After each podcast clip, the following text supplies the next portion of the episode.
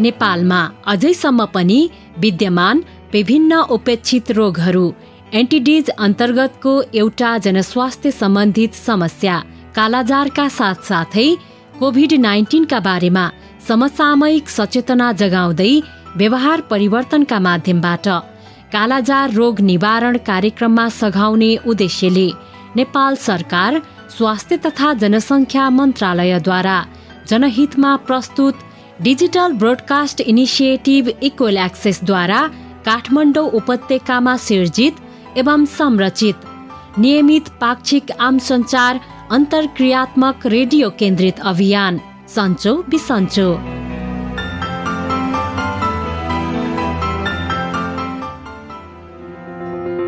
नमस्कार। नियमित पाक्षिक रेडियो लहर सन्चो बिसन्चोको यस नयाँ भेटघाट र भलाकुसारीमा तपाईँ प्रिय सहभागी श्रोताहरूलाई स्वागत गर्छौ। म उपेन्द्र। र म अचला।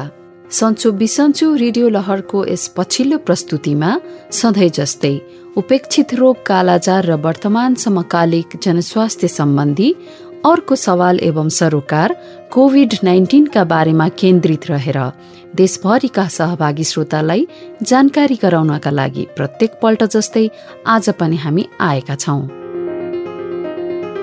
आज रेडियो कार्यक्रम लहरको पचासौं खण्ड।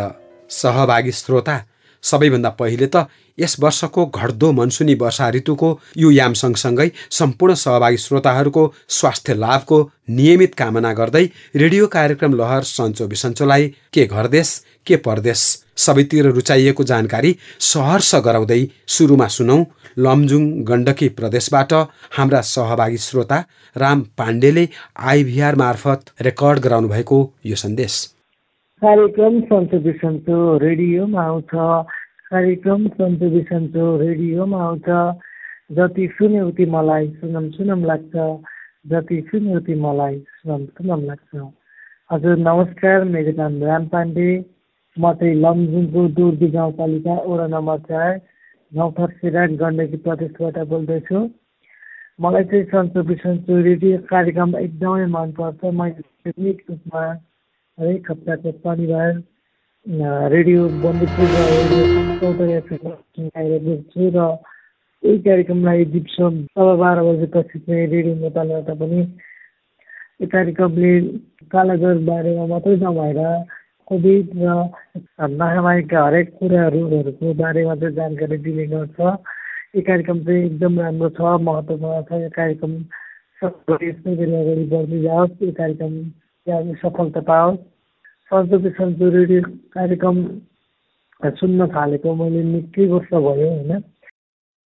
मानव जीवन र मानव सभ्यतालाई चुनौती दिने विभिन्न रोगहरू विरुद्ध हाम्रो देशको पूर्वी कोशी भेगको एउटा पालिकाले आफ्नो र छरछिमेकको बस्तीभित्र सृजनात्मक र रचनात्मक ढङ्गले विकासका विभिन्न कार्यकलापहरू कार्यान्वयन गर्दै एउटा नमुना उदाहरण प्रस्तुत गरिरहेछ। देशका सात सय त्रिपन्नै पालिकाहरू मध्येकै कोशी भेगको मानेभन्ज्याङ पालिकाका हाम्रा सहकर्मी पात्रहरू आफ्नो बस्तीका नागरिकहरूका स्वास्थ्यप्रति चेतनशील हुँदै रचनात्मक ढंगले प्राथमिकताका साथ योजनाहरू बुन्छन् अनि थोरै बजेटमा प्रभावकारी ढंगले समुदायका बालबालिका प्रौढ महिला युवा त्यसै गरी शारीरिक अपाङ्गता भएका वर्गसम्मको सुरक्षा कल्याण र विकासका लागि प्रतिबद्ध छन्। पूर्वी नेपाल कोशी भेगको मानेभन्ज्याङ पालिका क्षेत्रबाट सुरु भएको कालाजार लगायत विभिन्न उपेक्षित रोगहरू विरुद्धको सामुदायिक सामाजिक सशक्तिकरण अभियान केन्द्रित जनस्वास्थ्य प्रवर्धन गतिविधि र ती कार्यकलापहरूको तस्विर उतारिरहेको कार्यक्रम सन्चो बिसन्चो रेडियोहरूबाट सुन्दा सुन्दै देशभरिका अरू पालिका र ओडाहरूमा समेत यस अभियानको प्रभावकारितालाई स्वीकार्दै यसको लहर फैलिएको छ। स्थानीय गाउँ तथा नगरपालिकाहरू आफू निकटको युवा क्लब र स्थानीय रेडियोहरूको सहकार्यमा सडक नाटक सोसल मिडिया र जनहितकारी रेडियो सन्देशहरू र स्रोत व्यक्तिहरूको अन्तर्वार्ता प्रस्तुत गरिरहेका छन्। अब सुनौ यसपल्ट हाम्रा तिनै परिचित जागरिला साथीहरू कहाँ पुगेका छन् त? अनि के गर्दैछन्? जाउँ सँगै हाम्रा प्रिय सहकर्मीहरूको बस्तीको नयाँ गतिविधि थाहा पाउन।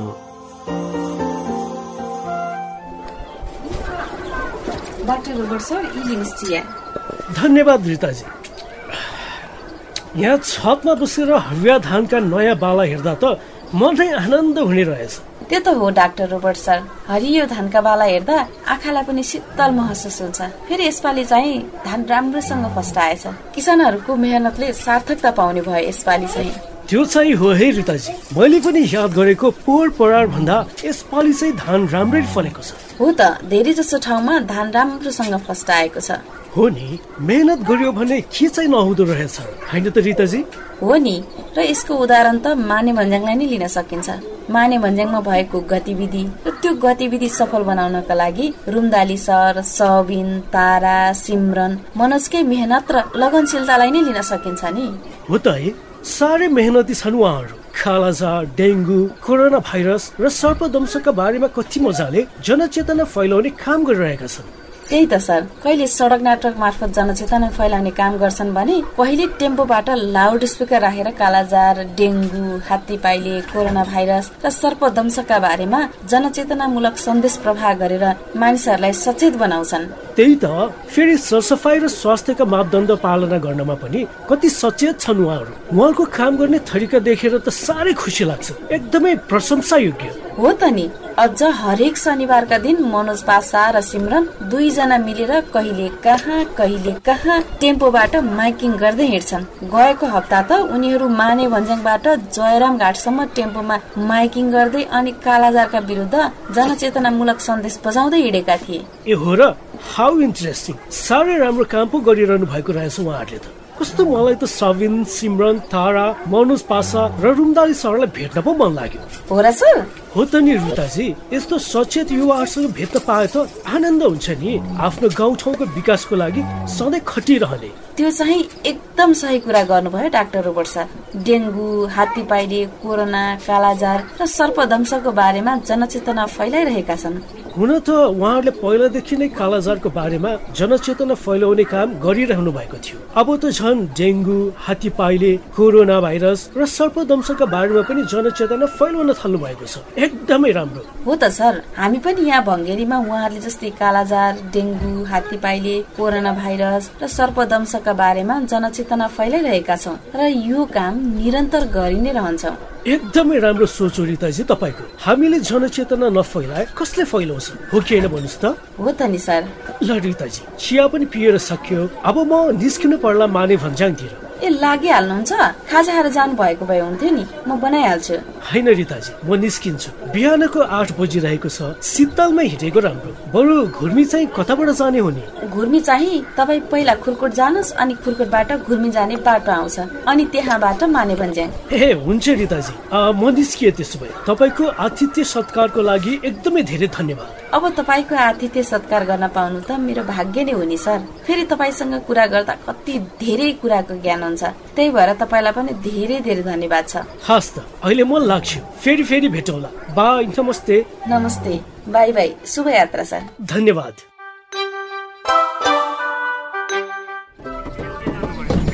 कालाजार भुसुनाको टोकाइबाट सर्ने रोग हो। तसर्थ कालाजारबाट बच्नको लागि झुलको प्रयोग गरौँ। पुरा बाहुला भएको लुगा लगाऊ। आफ्ना घर वरिपरिका खाल्टा खुल्टी पुरौँ सरसफाइमा ध्यान दिउँ सिमरन बहिनी एकछिन आराम गर्नुहोस्। तपाईँले घुर्मी आएदेखि नै माइकिङ गरिरहनु भएको छ। स्वर सुक्ला फेरि। हुन्छ मनोज दाई। बरु कालाजारको सन्देश नै पो बजाउने हो कि मनोज दाई? भइहाल्छ नि सिमरन बहिनी। न यो पानी खाऊ। हस् दाई। ओहो, मनोज पासर र सिमरनजी नमस्कार है मेरो तर्फबाट। ओहो डाक्टर रोबर्ट सर नमस्कार है। मेरो तर्फबाट पनि नमस्कार छ है डाक्टर रोबर्ट सर। अनि डाक्टर रोबर्ट सर कहाँबाट उदयपुरको घुर्मीमा आउनु भएको नि? अँ खासमा म भङ्गेरी रिताजीकोबाट माने फन्जेङ जाउँ भनेर हिँडेको। अनि यहाँ तपाईँहरूले माइकिङ गरिरहनु भएको सुने अनि गाडीबाट ओर्ली हालेको ए हो र सर। हो नि रिताजीले त भन्नु नै भएको थियो कि तपाईँ दुईजना हरेक शनिबार माइकिङ गर्दै हिँड्नुहुन्छ भनेर। अनि तपाईँहरूको कामको तारिफ पनि गर्दै हुनुहुन्थ्यो रिताजीले। हुन पनि तपाईँहरूले एकदमै सराहनीय काम गरिरहनु भएको छ। टेम्पोमा लाउड स्पिकर राखेर कालाजार विरुद्ध जनचेतनामूलक सन्देश बजाइरहनु भएको छ। अझ टेम्पोको छतमा त धारा भएको झार साबुन सेनिटाइजर मास्क सेनिटरी प्याड पनि राख्नु भएको रहेछ। कस्तो राम्रो। धन्यवाद अब कालाजारको विरुद्ध जनचेतना फैलाउने काम त निरन्तर गरिरहने सर। गएको हप्ता माने भज्याङबाट टेम्पोबाटै जनचेतना फैलाउने काम गरेका थियौँ सर। अँ अनि आज चाहिँ हामी माने पञ्चाङबाट उदयपुरको घुर्मीसम्म आइसकेका छौँ। ए कस्तो राम्रो। तपाईँहरूलाई भेट्न एकदमै मन लागेको थियो। बाछैमा भेट भयो। सर टेम्पोमा बसेर कुराहरू। तपाईँ पनि हामीसँगै जाउँ त। होइन सिमरन? हो नि मनोज दाई। आउनुहोस् न सर। बस्नुहोस्। हस् धन्यवाद। तपाईँहरूले एकदमै राम्रो काम गरिरहनु भएको छ। तपाईँहरूको कालाजार विरुद्ध जनचेतना फैलाउने काम देखेर चाहिँ साह्रै खुसी लागेको छ मलाई। यसरी नै यस कामलाई जारी राख्नु होला त्यो त जारी राखिहाल्छु नि सर। अब चाहिँ माइकिङ गर्दै लागौँ है त। हुन्छ हुन्छ। ल मैले टेम्पो स्टार्ट गरेँ है त। हस् हुन्छ।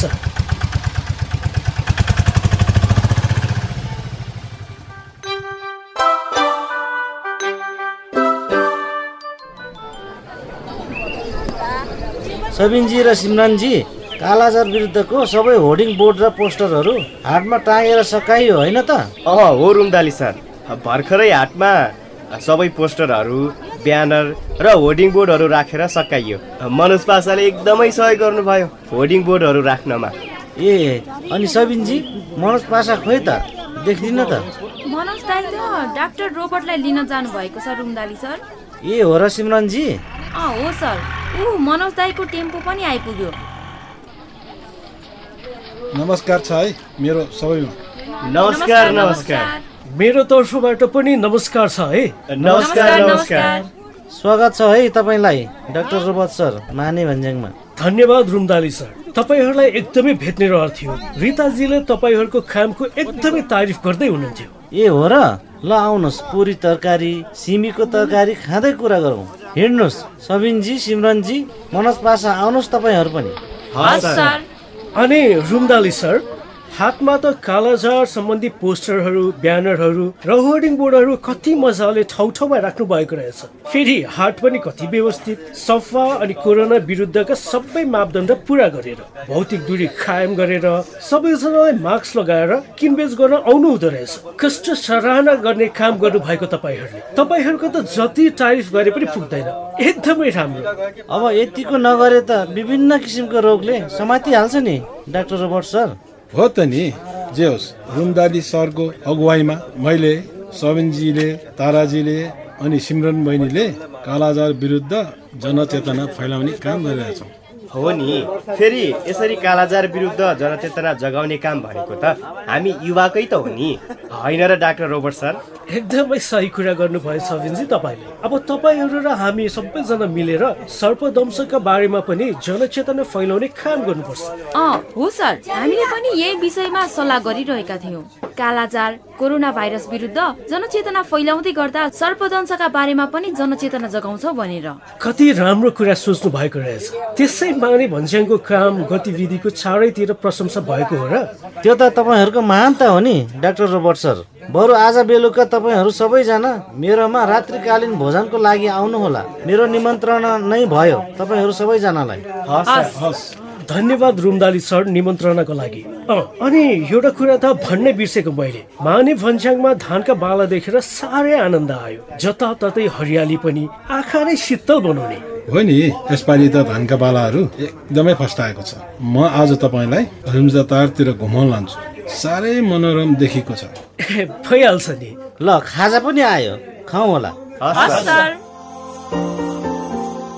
प्रिय सहभागी श्रोता हाम्रा प्रिय सहकर्मी र बस्तीहरूको यो पछिल्लो नयाँ गतिविधि थाहा पाइसकेपछि अर्को पल्ट फेरि यसरी नै सँगसँगै राम रमाइलो गर्दै घुमघाम गरौँला। अहिले हामी पाक्षिक नियमित रेडियो कार्यक्रम लहर सन्चो बिसन्चो सुनिरहेका छौँ। रेडियो कार्यक्रम लहर सन्चो बिसन्चो एफएम फ्रिक्वेन्सी ब्यान्ड क्रमशः नाइन्टी सेभेन पोइन्ट फाइभदेखि वान हन्ड्रेड एट मेगाहर्ज भित्रका विभिन्न स्वतन्त्र एवं महत्वपूर्ण रेडियो स्टेसनहरू मार्फत देशभरिका सात सय त्रिपन्न पालिकाहरू र सतहत्तर जिल्लाहरूमा विभिन्न समयमा अनलाइनबाट पनि सुन्न सकिन्छ सहभागी श्रोता रेडियो कार्यक्रम लहर सन्चो बिसन्चोमा हामीले बरोबर उपेक्षित रोगहरू भनी उपेक्षा गरिएका रोगहरूको निश्चित समूहलाई चिनाउँदै आएका छौँ जसलाई अङ्ग्रेजीमा नेग्लेक्टेड ट्रपिकल डिजिजेस भनेर वर्गीकृत गरिएको छ। यसभित्र बहुला जनावरहरूबाट हुने गरेको रेबिज लगायत सर्पदम्स अनि अन्य किटाणुहरू जस्तै झिङ्गा लामखुट्टे भुसुनाहरू अनि अरू किरा तथा परजीवी जुकाहरू र जनावरहरूको माध्यमबाट हुने भेक्टर बर्न तथा जुनोसिस रोगहरू पर्दछन्। विश्वभरि यस्ता किसिमका जनस्वास्थ्यका चुनौतीहरू करिब करिब पच्चिस किसिमका रोगहरूको रूपमा विद्यमान छन्। आजको यस प्रस्तुतिमा उपेक्षित कहलाइएका तर उन्मूलन हुनका लागि विश्व स्वास्थ्य संगठन डब्लुएचओ लगायतका विश्वव्यापी संस्थाहरूले प्रयास गरिरहेको र सहस्राब्दी विकास लक्ष्यमा स्पष्ट रूपमा सम्बोधन गरिएको यस महत्वपूर्ण सवाल सरोकारको बारेमा आज हामी धरान स्थित बीपी कोइराला स्वास्थ्य विज्ञान प्रतिष्ठान बीपीकेआईएचएसमा सेवारत मेडिसिन विभाग प्रमुख तथा असिस्टेन्ट प्रोफेसर डाक्टर सुरेन्द्र उरावसँग संवाद गर्दैछौं। म सुरेन्द्र उराव म यहाँ बिपी कोइराला स्वास्थ्य विज्ञान प्रतिष्ठान धरानमा मेडिसिन विभागमा एसिस्टेन्ट प्रोफेसरको रूपमा कार्यरत छु। आधुनिक रोगशास्त्रको हिसाबले यो दुईटा किसिमको रोगमा वर्गीकृत गरिएको छ। एउटा भेक्टर बर्न डिजिज अर्को neglected tropical disease NTD VBD NTD दुइटैमा पर्छ जस्तो लाग्यो। किन यसलाई नेग्लेक्टेड ट्रपिकल डिजिज भनिएको हो र किन यसलाई भेक्टर बर्न डिजिज भनिएको हो? कालाजार जुन लिस्टमा चाहिँ नेग्लेक्टेड हो। किन हो भन्दाखेरि पाँच दस वर्ष अगाडिको फर्केर हामी हेऱ्यौँ भने यो कालाजारको लागि खास गरिकन यसमा डोनर भनौँ न जो लगानीकर्ताहरू छन् चाहे त्यो डायग्नोस्टिकको लागि होस् चाहे त्यो औषधि निर्माता कम्पनी होस् एकदमै कम थियो कि यो नेग्लेक्ट थियो छँदै थिएन त्यो। प्रोग्राम प्लानिङहरूमा बजेट एलोकेसनहरूमा कन्ट्रोलको कुराहरूमा यसमा जुन छ नि खासै इन्ट्रेस्ट थिएन यो। म्यानेजर पोलिसी मेकरबाट पनि यो नेग्लेक्टेड नै रह्यो तेस्रो कुरा यदि हामीले समुदायमा गयौँ भने यो जुन छ तपाईँको एक किसिमको स्टिकमा पहिले थियो यो। रोग लागेपछि भुँडी फुल्ने फियो जुन फुलेर जान्थ्यो यो जुन छ नि यो रोग भन्दा पनि यो पाप गरेर यस्तो भएको र शरीर पनि कालो हुँदै जान्थ्यो यो जसले गर्दाखेरि यो नराम्रो किसिमले यो देखिन्थ्यो क्या। यो जसले त कम्युनिटीमा पनि यो नेग्लेक्टेड भयो। भनेको मतलब के हो भन्दाखेरि यो तिनटै पार्टबाट जुन छ नि समुदायबाट सरकारबाट त्यसको औषधि उपचार गर्ने जुन म्यानुफ्याक्चरिङ कम्पनी छ जुन फार्मास्युटिकल्स कम्पनीहरू छ त्यहाँबाट पनि नेग्लेक्टेड भयो क्या। भेक्टर बर्न डिजिज हो किनभने यो भेक्टरबाट ट्रान्समिट हुन्छ। यो कालाजार इन्डिया नेपाल बङ्गलादेशमा भुस्ना पोथी भुस्ना स्यान्डफ्लाई हामी भन्छौँ जसलाई फिल्बोटोमस आर्जेन्टिपस भनेर भने पनि साइन्टिफिक नामले चिनिन्छ। त्यसकारण यो भेक्टर हो। भेक्टर तपाईँको मस्किटो पनि लामखुट्टे पनि भेक्टर हो र यो भुस्नालाई पनि भेक्टरै भन्छौँ। त्यसकारण कालाजार यो एउटा पोथी भुस्नाबाट जुन कि लामखुट्टे भन्दा फरक स्पेसिस हो होइन? भेक्टरबाट ट्रान्समिट हुन्छ हेल्दी मान्छेलाई। त्यो पनि सङ्क्रमित भुस्नाले भेक्टरले स्वस्थ मान्छेलाई टोकेमा। त के हुन्छ भन्दाखेरि यो रोग सार्छ त्यस कारणले भेक्टर बर्न डिजिज बनिएको हो। नेपालको जनसङ्ख्याको आकार नक्साको आकार र कालाजारको समस्या सरोकार। यसलाई कसरी अन्तर सम्बन्धित गर्न सकिन्छ? कसरी करेस्पोन्ड गर्न सकिन्छ? अब नेपालमा कालाजारलाई एउटा जनस्वास्थ्यको चासोको विषयमा लिएको छ। खास गरिकन इपिडोमोलोजी तथा रोग नियन्त्रण महाशाखा भन्छौँ जुन कि स्वास्थ्य सेवा विभाग अन्तर्गत छ। उहाँले यसमा नेतृत्व लिइरहेछ र अहिलेको नेपालको जनसङ्ख्याको अनुपातमा सतहत्तर जिल्ला भनौँ न सातवटा प्रदेश हेर्दाखेरि अहिले कालाजार जुन छ सातैवटा प्रदेशबाट तपाईँको यो तपाईँको प्रतिवेदित छ होइन? रिपोर्टहरू आइरहेछ र त्यो जुन छ नि सङ्क्रमित बिरामीहरू भेटिरहेछ। बङ्गलादेश इन्डियासँग समन्वय गरेर राष्ट्रिय कालाजार निवारण कार्यक्रममा हातोमालो गरेर आइरहेछ। र धेरै नै प्रोग्रेस भएको छ उपलब्धि चाहिँ धेरै नै भएको छ। नेपाल सरकारले कालाजारलाई दुई हजार तेइसदेखि पच्चिस पच्चिसदेखि तिस भने एउटा जुन छ नि एउटा उन्मूलन गर्ने निवारण गर्ने भन्ने लक्ष्य लिएको छ। तर त्यो लक्ष्य अनुसार जुन छ नि कालाजार निवारणको कामहरू भइरहेछ यसमा थुप्रै साझेदार संस्थाहरू छन्। तर पनि अहिले कालाजार जुन छ तराईबाट पहाडतिर गएका छन् बढी र पूर्वबाट पश्चिमतिर गएका छन्। मोटामोटी हेर्दाखेरि सातवटा प्रदेशमा प्रदेश एक प्रदेश दुई प्रदेश कर्णाली सुदूरपश्चिम यी प्रदेशहरूमा कालाजार केसेसहरू बढिरहेका छ। तराईबाट पहाडतिर र पूर्वबाट पश्चिमतिर किन यसको स्थानान्तरण भइरहेको छ होला?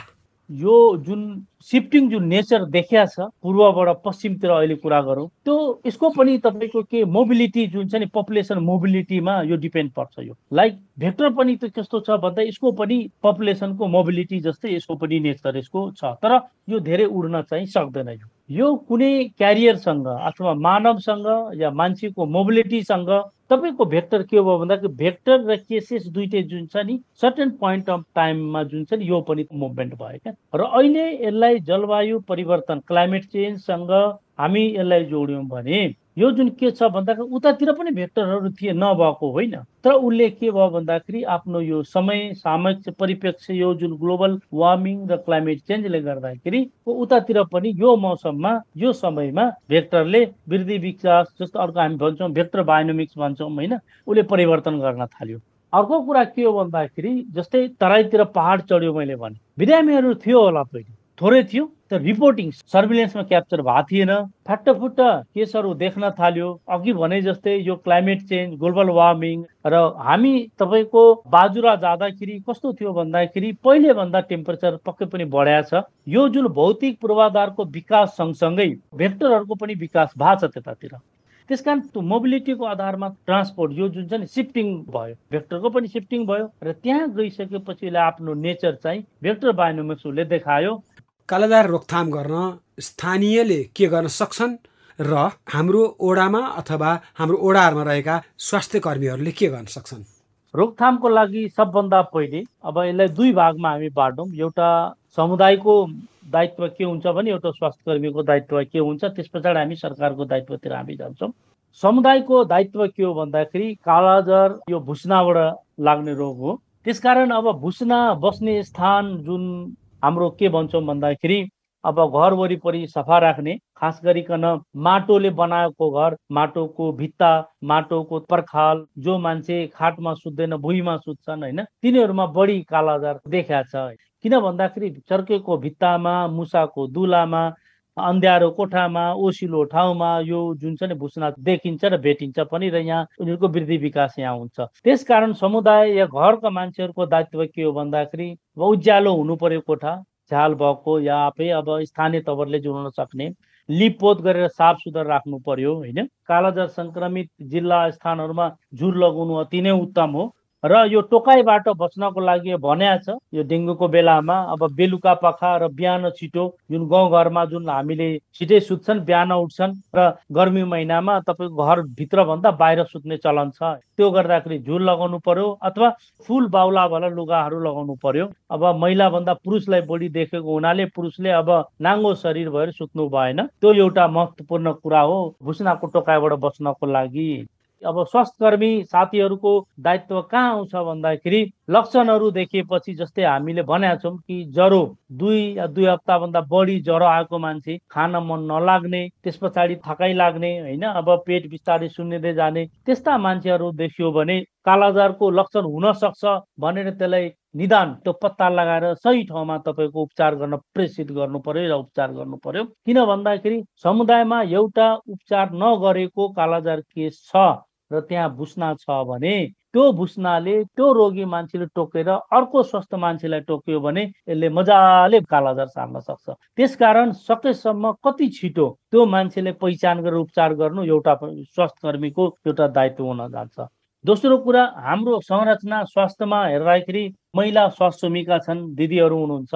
कुनै न कुनै कार्यक्रम भइरहन्छ उहाँहरू मार्फत केही सन्देश। ज्वरो आएको छ दुई दुई हप्ताभन्दा बढी निको भइरहेको छैन। यस्तो भयो भने है कालाजार पनि हुनसक्छ सहीमा स्वास्थ्य संस्था गएर जचाउनु पर्ने भनेर सन्देश प्रवाह गर्न गएर छिटोभन्दा छिटो तिनीहरूले पिकअप गरेर जुन चाहिँ उपचारको लागि निदानको लागि पठाउन सकिन्छ।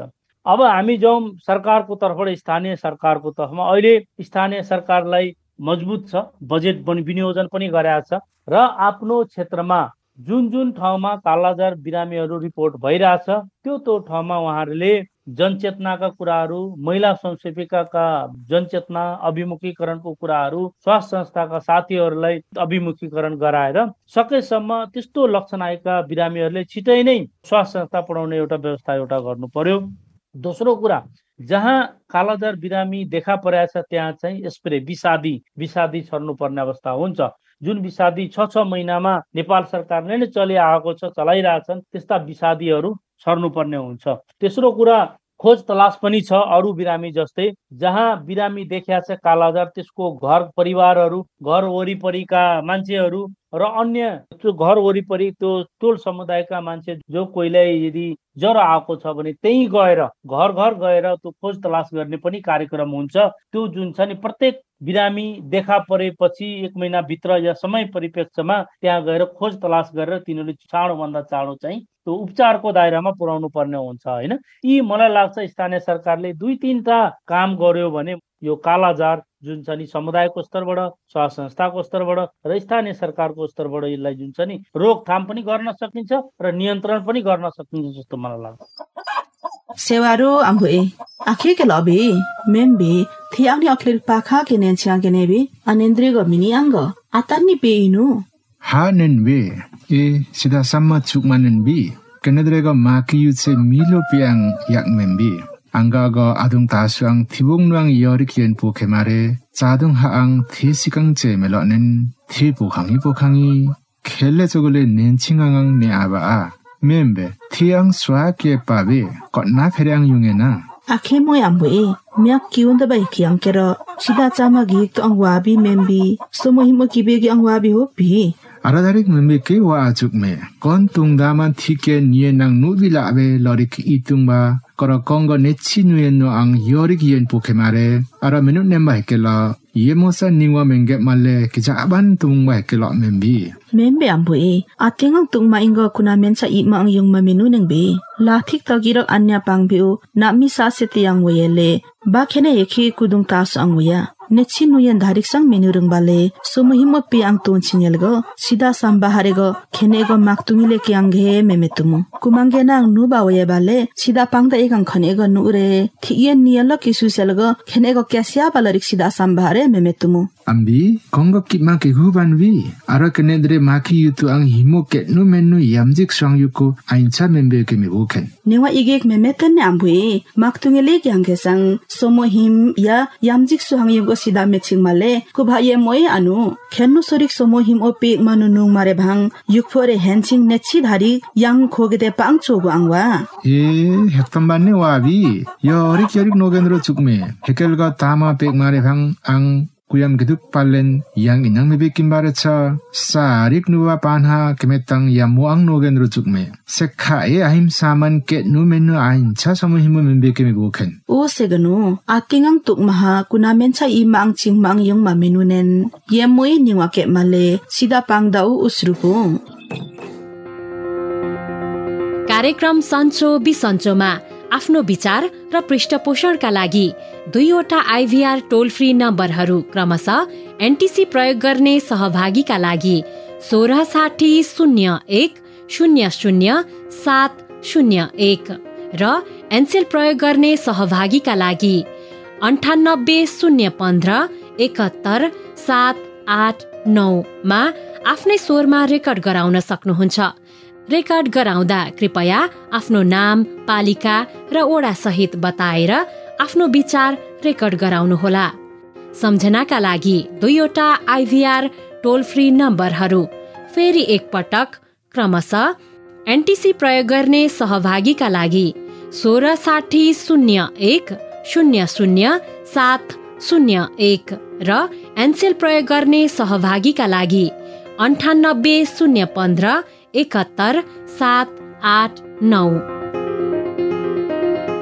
सहभागी श्रोता आज प्रस्तुत यिनै अन्तर्वस्तु र संवादसँगै रेडियो कार्यक्रम लहर सन्चो बिसन्चोको यस पचासौं खण्डबाट। कार्यक्रम संरचना सहकर्मीहरू सबिन निरोशन पुरञ्जनी र दिनेशसँगै म अचला। अनि म उपेन्द्र विदा माग्छौ। अर्कोपल्ट यसै गरी फेरि भेटघाट गर्ने नै छौ। नमस्ते, नमस्ते।